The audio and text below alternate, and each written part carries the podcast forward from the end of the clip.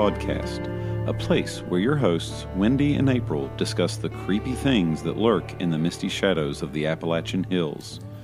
I am, as always, the mysterious voice in the walls. Hey everybody, I'm Wendy. And I'm April. Today's tale deals with a relentless spirit who is believed to kill people from beyond the grave. In 1938, Carl Pruitt and his wife lived in Pulaski County, Kentucky. The fateful day these events were set into motion was a typical day, and Carl was returning home from his work as a carpenter. However, it was about to become anything but typical, because when Carl entered the home, he caught his wife engaging in a torrid affair with another man. Carl was enraged, and his wife's lover was able to make a fast getaway during the initial confusion and yelling, but she had to stay behind and face her husband's wrath. He was so infuriated by her betrayal that he pulled out a length of chain he had on him from work and used it to strangle her to death. Once the act was done and his rage subsided into grief, he then took a gun and ended his own life. As tragic as this story is, this was only the beginning of the grief and horror that was to come. His wife's family did not want the monster that killed their daughter to be buried next to her, much less in the same cemetery. The story goes that to satisfy the grieving loved ones, Carl and his wife were buried in cemeteries on opposite ends of the county. After Carl was laid to rest, people began noticing something strange about his graveside. The phenomenon is described in two different commonly told stories. One says that something strange was going on in the grass growing over his grave. It seemed that there were strange yellowing patches of grass that appeared to resemble links of a chain. The other says that his tombstone itself began to have yellow discolorations appear that resembled links of a chain, and that these discolorations continued to appear until it formed the shape of a cross. Obviously, when these stories began circulating among the residents, the gravesite began to draw the wrong kind of attention.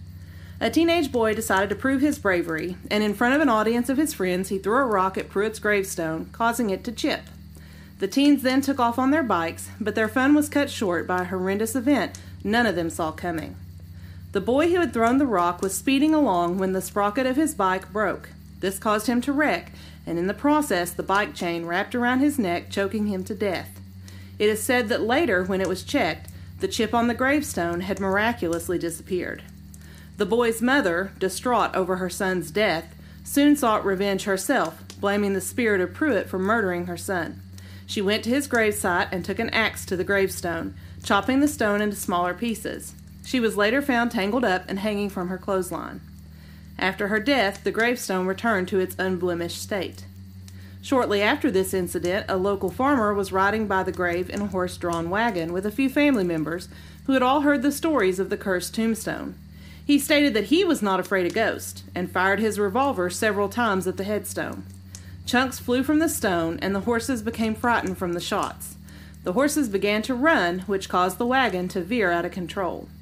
The family members jumped to safety, yet the farmer held on to the reins. The wagon went around a curve, and the farmer was thrown from his seat. His neck was caught on a chain, and the pulling from the horses caused it to snap. As always, the headstone showed no signs of damage after the farmer's death. Carl Pruitt's gravestone quickly became known as cursed among the people of the town. Because of this, two police officers were summoned to go to the grave to investigate. They did not take the accusation seriously, and one even made jokes about the curse and Carl's grave while they were there taking photographs of it. When the officers left the site, one happened to glance in the rearview mirror and discovered that they were being followed by a large ball of light. This was terrifying, and the officer driving, who had been the one to joke about the legend, sped up in an attempt to outrun it. His driving became more frantic and reckless until he swerved off the road and crashed between two fence posts. The officer in the passenger side was thrown from the car and escaped with minimal injuries. The driver, on the other hand, was found dead in the driver's seat with a chain from the fence post wrapped so tightly around his neck that it had nearly decapitated him. People in the town began to avoid the cemetery completely after this incident, a die-hard skeptic in the community decided to prove once and for all that there was nothing to the curse but a bunch of superstitious nonsense. One night he set out to the graveyard with a chisel and a hammer. People who lived near the cemetery reported hearing pounding sounds coming from the cemetery, followed by an unearthly scream. When the sounds were investigated, the man was found dead by the cemetery gates. The chain that was used to secure them was wrapped tightly around his neck. Family members of others who were interred in this cemetery began to have their loved ones moved to other resting sites. Carl had no living family willing to take care of his grave, and soon the cemetery became overgrown and completely abandoned with only his grave remaining. According to the local stories, the cemetery was bulldozed over in 1958 and turned into a strip mine. The spirit of Carl Pruitt, referred to as the Chain Strangler, has claimed no further victims.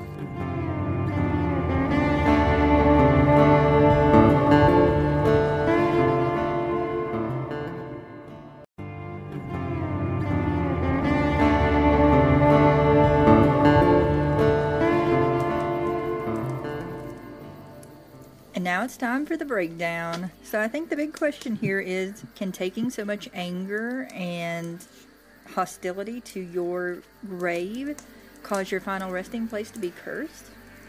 I think there's some interesting things to unpack here. Oh, so, yeah. There's a lot. So some of the notes that I wrote down, you know, maybe his spirit felt that he was wronged enough by being cheated on and mm-hmm. having to find out in such a way um, that the desecration of the grave was just too much. But my question about all of that is the desecration of the grave didn't start until after the chain links started appearing. So, what do we think the chain links mean?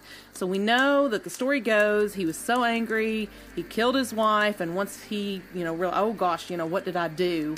Then he was just so racked by grief Right. that he killed himself. Yeah, he did feel guilty after doing So that. So I think that the that the appearance of the chain, whether it was in the grass over his grave or whether it was on the tombstone itself, is really interesting. Mm-hmm. So, why do we think the chains showed up there? Is that like a penance to remind him of what he did or to remind the world of what he did? That's possible. Um, you know, maybe especially the you know the chain the, in the one story where it shows up on the tombstone itself. It talks about how the chain links formed across, Mm-hmm.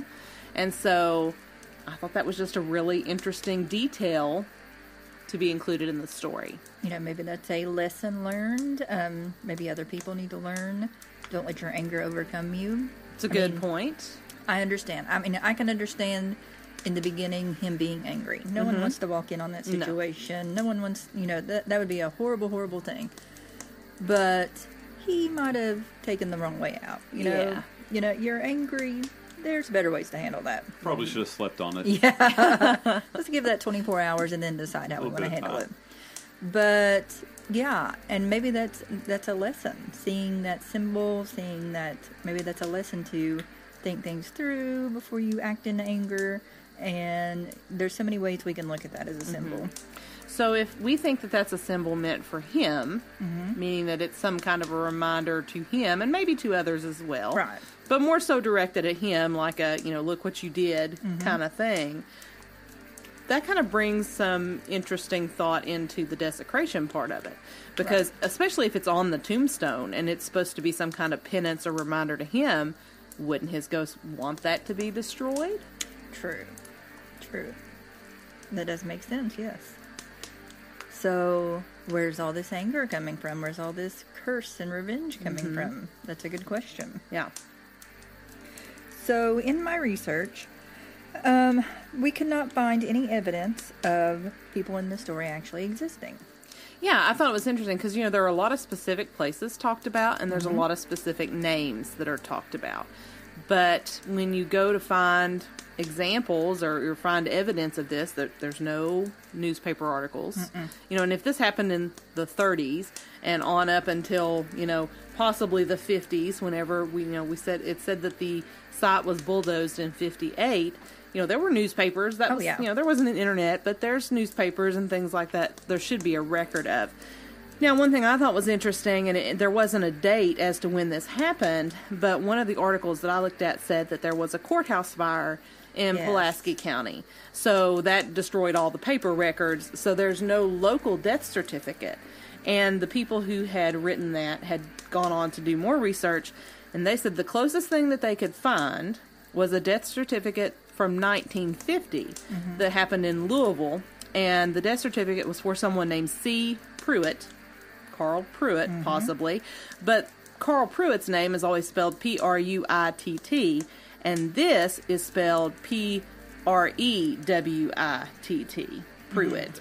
A And um, so, so there's a difference there, but it did list on this person's death certificate that they died from a self-inflicted gunshot wound. Okay.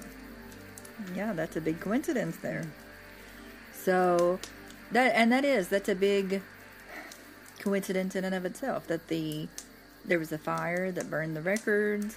Um, but I do think that if we had a murder suicide, I feel like you would be able to find a newspaper article about It- that. yeah, that there would definitely with a murder suicide and like I don't know what what town was this in? Well, it's a Pulaski County. It didn't say the town. They had to have had a newspaper. oh, I'm sure. At least the newspaper focused on that county. Mm-hmm. So the fact that I mean, it just seems inconceivable that it would not show up in the newspaper. And then also all of the deaths Yeah. that were talked about. None of those. There's no record. There's no record of any of that in the, the newspapers In the or that we could find online. So I thought it was okay. So there's like five deaths attributed to this tombstone, and if any of that was true, surely there's something written about it out there somewhere. You know, somebody would have written a Mm-hmm. book. Somebody would have you know written a newspaper article. Something would exist because you know the 30s in 1938. That's not all that long ago, really, if we're thinking about in technological advancements and stuff. Um, and you know, even up until 1958, that's. I mean, I know that we're kind of old, but that doesn't feel yourself. like that doesn't feel like that's that long ago, Right. You know, So, yeah, between the no new newspaper articles, but this story has enough detail and Mm-hmm. has so much detail that it almost makes you feel like it's true. Mm-hmm. There's a lot of detail to this story, and there's just more and more added to it that that to me gives the story a lot to make it feel like it's true. Well, and one thing I thought was interesting, one of the stories talks about a farmer in a, a horse-drawn wagon with family members, and I was kind of trying to like orient that in my mind as to you know time period because then it talks about the policeman being in a car, Right. and so I thought that was kind of an interesting disconnect there. Yeah, as I was researching and I saw that story about the farmer, I thought, would they be in a wagon in this time? Mm-hmm. But then I thought, I don't know, maybe it's one of those weird overlaps where some people were in cars and some weren't. I don't know. Possibly. Um, believe it or not, I'm not that old, so I don't know what was going on in that time. Right. I think the next question is could these events actually happen? So, the events that happen to the individual people, are these things that could actually happen? Well, I mean, okay. So the kid riding the bicycle and the chain snapping, you know, or the sprocket breaking and him having a wreck and it getting wrapped around his neck, that seems a little improbable. Right. I was me. I was with it all the way up until the chain wrapping around. Uh-huh. neck. Yeah, because I was thinking where the chain is on a bike and how it's going to pop up. Even Yeah. if you're a small kid on a little bike, that's still some distance to Yeah. get around. Like I just, mm, I Yeah. don't know about that. These were definitely teenagers. So when I'm thinking of that, I, I just don't. That's not plausible. I mean, un- unless we're thinking it's some kind of final destination scene Right. where death is, you know, moving the chain to get revenge, you know, I, I just, it seems improbable to me that that could happen. Um, and then with the mother, The clothesline. the clothesline, You know, my family had a clothesline for years. mine did too, but it was never like high enough that you could be hanged from No. it. You have to really jump up on it. To, it it'd be a challenge. Especially, you know, if you had clothes on it, weighing it down. Right. I just, I'm not seeing that. And even if you were twisting yourself up in it, I just don't think that's plausible. the- Yeah. The, way that it's hanging. That one didn't make sense to me either. yeah. I'm not thinking that one. Now the the farmer being in the runaway wagon, possibly, getting his neck snapped. You know, if we're talking about horses tethered to a wagon, there's all kinds of I don't know about chains, but Yeah. there's definitely like leads and things that are working in there. I don't know about chains on a wagon like that though. No. But I could see you scaring your horses. Oh yeah, you know, and, and possibly guns. that creating some kind of an accident and possibly a death. So that one seems so far the most probable one Mm-hmm. to me. The wrecking of the police officers.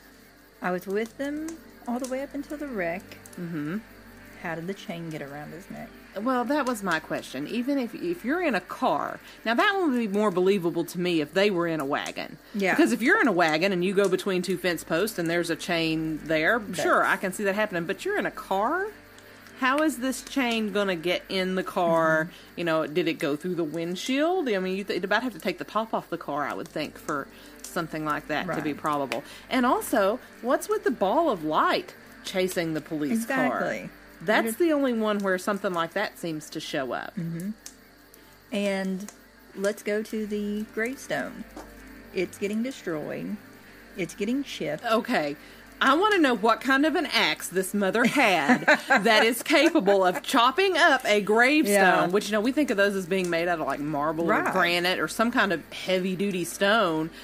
I don't know what kind of an axe this woman had, but uh, it apparently is an axe of legend. So, And and how does this thing miraculously go back? right.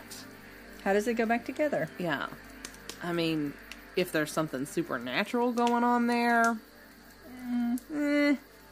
Um, I'm too I- I- sciencey. I- I'm too sciencey no, to I believe don't. that. I don't know. No, I don't think so. I don't get that. But the final death of the man in the graveyard at night, that one is the most probable of all of them to me because if there's a chain on the the gate post and that's maybe strung between the gate and he's out there in the graveyard in the middle of the night, something he sees something that spooks him and he takes off running, I can see him maybe running into that. And, even if that didn't happen, if he just if he finished up his job of beating on the gravestone, maybe leaving the cemetery, he sort of got his his senses got the best of him, mm-hmm. yeah. and that yeah, that is a little more plausible. That is plausible. Mm-hmm. Yes. So, is it a good ghost story? Absolutely. Certainly. Definitely. It has all the makings of a good ghost story. Um, do I think people have added to it over the years? 100%. percent Mm-hmm. I think different things have been added to it because there are different variations. There are variations as to ha- what happened to his grave. Mm-hmm. Um, one was the strip mine bulldozed. Um, one was the whole town just moved away from the grave so that they wouldn't have to deal with the curse anymore. That that would be impressive. Just like the entire next city council is like, no, we all agree to shut down the Yes. city, and, and We We're done with about- this. We're, we're not done. losing any more people. We are done with this curse. We're all just going to move. All those in favor? So my question: If this story is true, Mm-hmm. how come the bulldozers weren't cursed? Oh, I mean, if this story is true, and you know, I don't care how evil somebody was, if they're getting ready to clear land for some kind of commercial production like a strip mine, they're not just going to leave some dude's body in there. Oh, no. But I mean, let's assume they did. Let's assume they just left it there and they're going to bulldoze the whole thing. If you're bulldozing over the tombstone, you're desecrating it, you're breaking it up the same way as happened in the other stories. Why were none of those people affected? the Right. spirit was too tired by then. he, he was exhausted. yeah. He, he had ran out of, of anger. There's only so much you can do with a chain, so he was out of ideas. That's true. But yeah, I agree with that. So, is this kind of like an urban legend? It really put me a lot in mind of the Octavia Hatcher gravestone pranks that uh, you know people in the town were going out there and turning her grave statue around. Um, it really had a lot of that vibe to me. So I feel like local urban legend, but at the same time, those are usually teach some kind of a lesson, and I'm kind of failing to see what the lesson is here, unless it's you know as you mentioned, don't let your anger get the best of you. Or don't touch someone else's gravestone? possibly be respectful. Be respectful. You never know what might happen. Mm-hmm. Um, surely, and I would like to say this: everyone knows not to go and touch other people's gravestones and desecrate think. them. However, we've seen we see the No, news. Yeah, stuff happens. People there are are those people out there. people are dumb. So maybe this was an urban legend developed to let those people see, hey, this might be why you don't want to do this. You might be cursed. Mm-hmm. Yeah. So maybe it's an, a lesson like that. Yeah, it's possible. When But- I think about the story, though, I mean, it almost makes more sense to me if the wife was the one who became the ghost, Right. seeing as how she was the one who was murdered, despite the fact that she was engaging in illicit activities. Um, it made more sense to me that she would be the ghost because she was the one that was murdered. Like I was trying to reconcile how the husband is the one who becomes the ghost mm-hmm. here, the angry, vengeful spirit. That makes sense. But we can agree, it is a very good ghost story. It is definitely a good ghost story.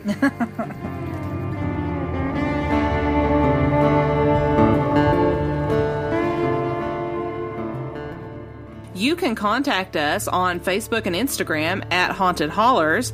You can also send us an email at hauntedhollers at gmail.com. And we also have a webpage, www.hauntedhollers.com. Hey, listeners, if you're enjoying the podcast, we would love to hear what you think. If you would mind, stop by Apple Podcast or Spotify or wherever you get your podcast and leave us a rating and a review. Until next time, listeners, beware of things lurking in the shadows.